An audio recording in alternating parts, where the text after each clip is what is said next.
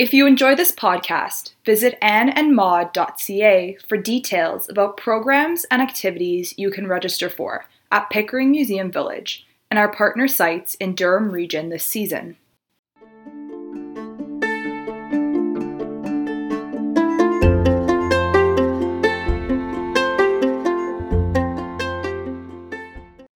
I am Lisa Bialy, and welcome to the Anne Chronicles. The Anne of Green Gables series has been a large part of my life since I was young. I have read the books and I love to watch the movies and TV shows that have been made so that I can enjoy the story once again. When she was 14 years old, Lucy Maud Montgomery wrote in her diary I love books. I hope when I grow up to be able to have lots of them. Known to her friends and family as Maud, this Canadian author of 24 books introduced us to the character of Anne Shirley. Although she always stated her Anne of Green Gables stories were not based on her life, you will discover the striking connections between fact and fiction as we explore the world of the author and her beloved character, Anne Shirley, in this series of podcasts. Anne Shirley always imagined what it would be like to have a family. When she was adopted by brother and sister Marilla and Matthew Cuthbert, she thought her dreams had come true, but they wanted a boy. Maud also grew up without her mother or father and was raised by her grandparents. We'll reveal what adoption was really like and explore the journey to find a family. We will be discussing the first two novels in the series Anne of Green Gables and Anne of Avonlea. Both books reveal the importance of family and the impact that changing environments can have on both adults and children. Today, I will be speaking with Doris, who has been connected to the story of Anne since a young age and has raised her children to love the story as well. I was first introduced to Anne when I was in high school. I remember when they were casting for the TV movie, and a friend who had red hair went to the open casting call to audition for the role of Anne. After, when I had kids, I introduced them to the series, and after watching the movies, we started reading the books. It's become an annual tradition to watch movies together, even now that they are adults. There is something about the story that just makes it timeless. I agree. I think that the Anne of Green Gables story is timeless. When I think of the story, the first thing that comes to mind is Anne's experience at Green Gables, and that transition from her being an orphan to being adopted and then becoming a member of the family. Yes, from uh, early on, we feel a connection to Anne's journey. Uh, we experience the excitement and joy, but also the fear of not being accepted. Anne was happy when she arrived at the Avonlea station because she would finally be adopted into her home since her past was very difficult. When she arrives at Green Gables, Marilla tells her that a mistake had been made Matthew Marilla had asked for a boy to help out on the farm. In the 19th century, orphans who were adopted were used as indentured laborers and apprentices. I think that was common. People in the past had children to help out on the farm and in the house, so it makes sense that adopted children were used for the same thing. Marilla and Matthew had intended on using the boy they got from the orphanage to help out on the farm, since Matthew was getting older. Let me read Marilla's words from the first book, Anne of Green Gables. We thought we'd get a boy of about 10 or 11. We decided that would be the best age, old enough to be of some use in doing chores right off, and young enough to be trained up properly. We meant to give him a good home and schooling. It makes sense that the Cuthberts would adopt a child of that age since they are old enough to help out, but are still young enough to listen and adapt to their rules. I know from personal experience that preteen children can be very helpful at that age and are willing to listen and learn from adults. When it was discovered that the child sent to them was a girl instead of a boy, the Cuthberts were not sure what to do with her. Marilla had originally planned to send her back to the orphanage. When Marilla brought her to Mrs. Spencer to discuss the mistake and what could be done, Mrs. Spencer suggested giving Anne to Mrs. Blewett who had a large family. Even in the short interaction that was in the novel, Mrs. Blewett would have only seen Anne as a worker. She would have probably only provided her with what was necessary and nothing more. I think we can both agree that Marilla felt bad for Anne. She had just heard her discuss her experience with large families before coming to Green Gables. I agree, Doris. Let me quote what Anne told Marilla about similar work she'd done. I helped look after the Thomas children. There were four of them, younger than me, and I can tell you they took a lot of looking after. Then Miss Hammond came down and said she'd take me, seeing I was handy with children. Miss Hammond had eight children. She had twins three times. I like babies in moderation, but twins three times in succession is too much. Orphans, during the 19th century, were tasked with helping around the house, and many were not given freedom to go to school or do things outside of the home. I think that Marilla knew that if she gave Anne to Mrs. Blewett, Anne would probably have a similar experience. Yeah, but during this time, children often did what they were told without really asking questions. Today, that would not be allowed. No 11 year old would have that much responsibility for eight children. I can imagine having to do that much work while also not being seen as an actual part of the family. Anne was out of place in the home she lived in and was not seen as important. Maud experienced something similar when she met her father and his new family. Maud lost her mother when she was a baby and lived with her grandparents in PEI. In 1921, 9% of children aged 15 and under had experienced the death of at least one parent. Her father moved to Saskatchewan and remarried. When Maud was 15, she ended up visiting her father in Saskatchewan and met her stepmother and half sister for the first time. While she was there, her new stepmother treated her horribly. Maud writes in her diary I am feeling lonely and dejected tonight, for father is away and I miss him so. He is all that makes life livable here at all for me. Otherwise, it would be intolerable. Miss Montgomery has, I think, the most dreadful disposition ever put into the heart of a woman. Maud didn't feel wanted or loved and felt like she did not belong. I can only imagine how hard it was to be raised by grandparents when one of your parents was still alive and raising another family. Maud must have felt hurt as she was left out of the home and family that her father was providing for someone else. While Maud had her father in her life, Anne's parents had died of typhoid fever when she was young by making Anne an orphan, Maud is in a way representing how she felt in her own life. She did not think she had the support and did not have a parental figure who she could rely on. I think children who were in orphanages often felt unwanted.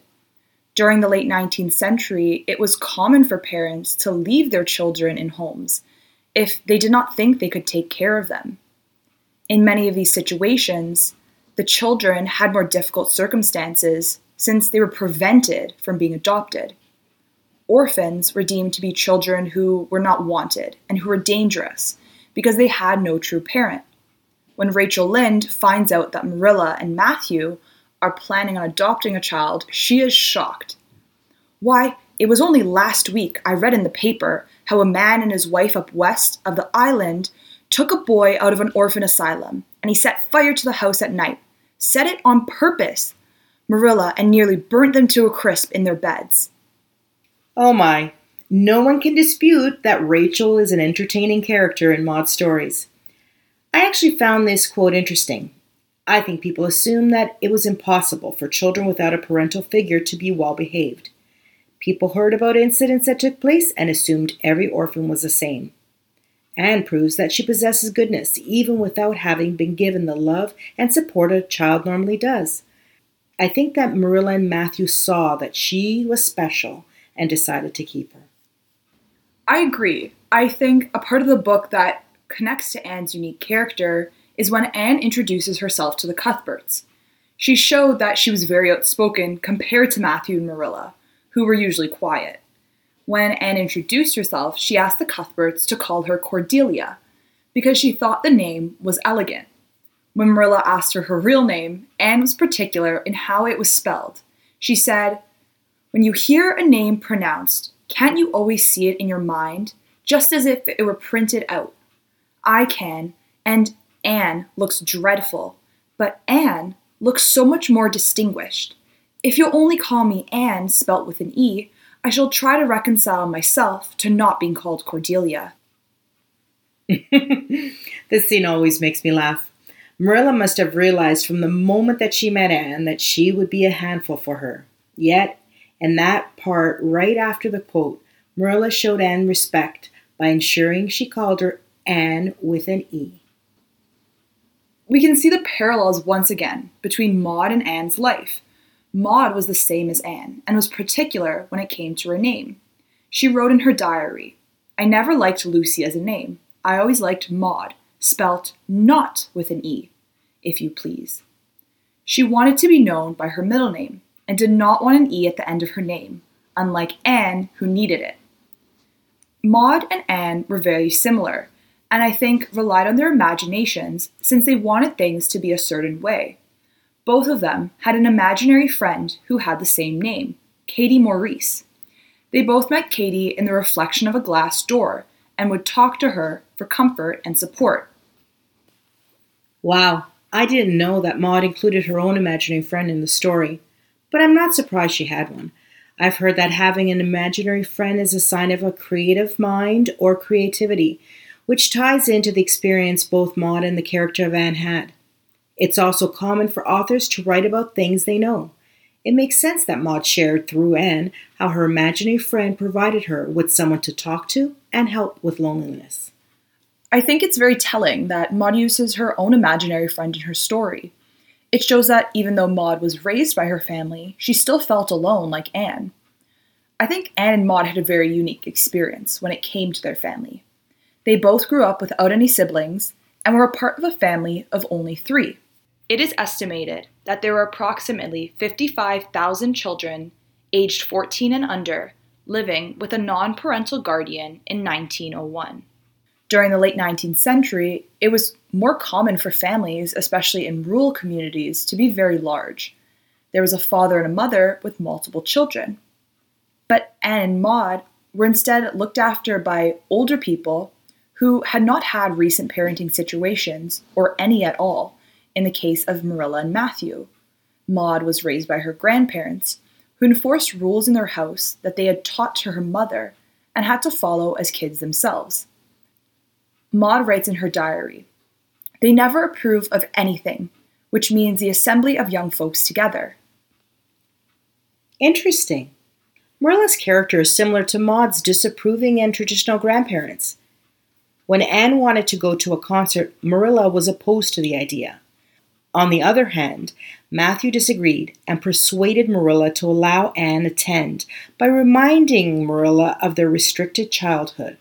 Maud seems to have written someone into the story who was on Anne's side, something she may have desired. I think it's evident that Matthew and Marilla both had a different relationship with Anne. Marilla was strict with Anne and was hesitant in showing too much affection for her. Although she treated her like a child, she expected her to act like an adult. Matthew, on the other hand, shows more affection to Anne, while also trying to be on Anne's side. Their relationship is clear when Marilla cannot find her brooch. She assumed Anne took it and stated she couldn't go to the picnic unless she confessed. Anne did confess, but she did not take the brooch. Anne assumed that her confession meant she could go to the picnic, but instead Marilla was angered. Matthew tried to reason with Marilla and tried to convince her to let Anne go out. In the end, Marilla found her brooch on her shawl and apologized for jumping to the conclusion that Anne took it. It's evident that both Matthew and Marilla took a different approach to parenting Anne. Matthew was more permissive while Marilla was strict. Not any different from families today. There is usually one parent who tends to give in to their child's requests while the other wants them to follow specific rules. The Cuthberts' parenting style came from what they had experienced as children, combined with what they heard and saw in their community, but was further impacted by their age. Since they were older parents, their experience were different compared to the younger parents of Anne's friends. Exactly. I think that throughout the book, Marilla and Matthew see that not all their ideas were relevant for Anne. Times were changing, and certain rules had to be adapted. We can see how over time, Marilla becomes less strict. She even ends up adopting her cousin's children, twins named Davy and Dora. Their father had died when they were young, and their mother had just passed away. Similar experience to both Anne and Maud. Marilla realizes that what she thought was correct might not be true. In Anne of Avonlea, she says to Anne, I used to think there was only one right way, but since I've had you and the twins to bring up, I don't feel so sure of it. Right, and we also see that Marilla was learning from her past experience with Anne. She quickly realized that how she brought up Anne would not work for Davy and Dora. Davy, especially, was not very well behaved and constantly needed to be told what to do. All children need and benefit from some sort of structure, but the character and personality of a child dictates how much intervention they need from their parent or guardian. Anne and Maud were well behaved, so when their guardians had to look after children who were a little unruly, their parenting had to change. Both families, although different, cared greatly for one another. They both go through a similar experience when their father figure died. Maud lost her grandfather when she was 24 and writes in her diary I cannot say that I have ever had a deep affection for Grandfather Macneill. Nevertheless, one cannot live all one's life with people and not have a certain love for them, the bond of kin and long association. Anne also loses Matthew in the book Anne of Green Gables when she is 16. Both Maud and Anne stay at their home to support the women in their life. Maud provides comfort for her grandmother, and Anne stays by Marilla's side. That is understandable. When people experience loss, they often realize how important it is to love and support those people that are still in your life. Even though Maud and Anne's families might not have been conventional, they still loved one another. Both Maud and Anne wanted to support the mother figures in their lives and showed them that they would always be there for them. I think it's interesting that even though Anne was not their child, Marilla and Matthew grew to see her as one of their own.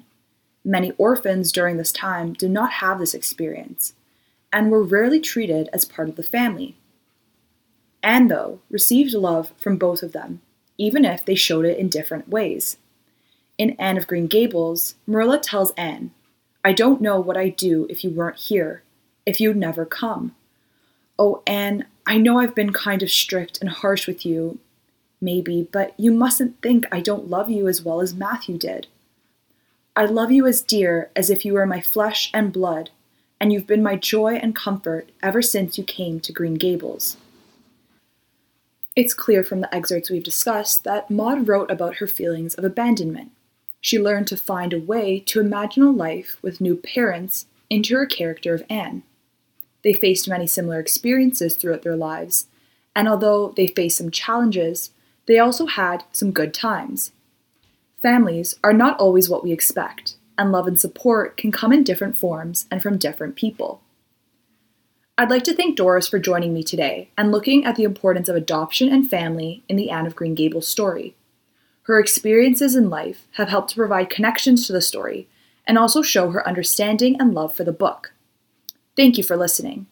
If you like this podcast, you might want to take a look at the other episodes in the Anne Chronicles podcast series explore the relationship that Anne and Maud had throughout their lives, and uncover the journey they went through to find love. You can also learn how Anne and Maud navigated teaching as young women and see the unique experiences they had.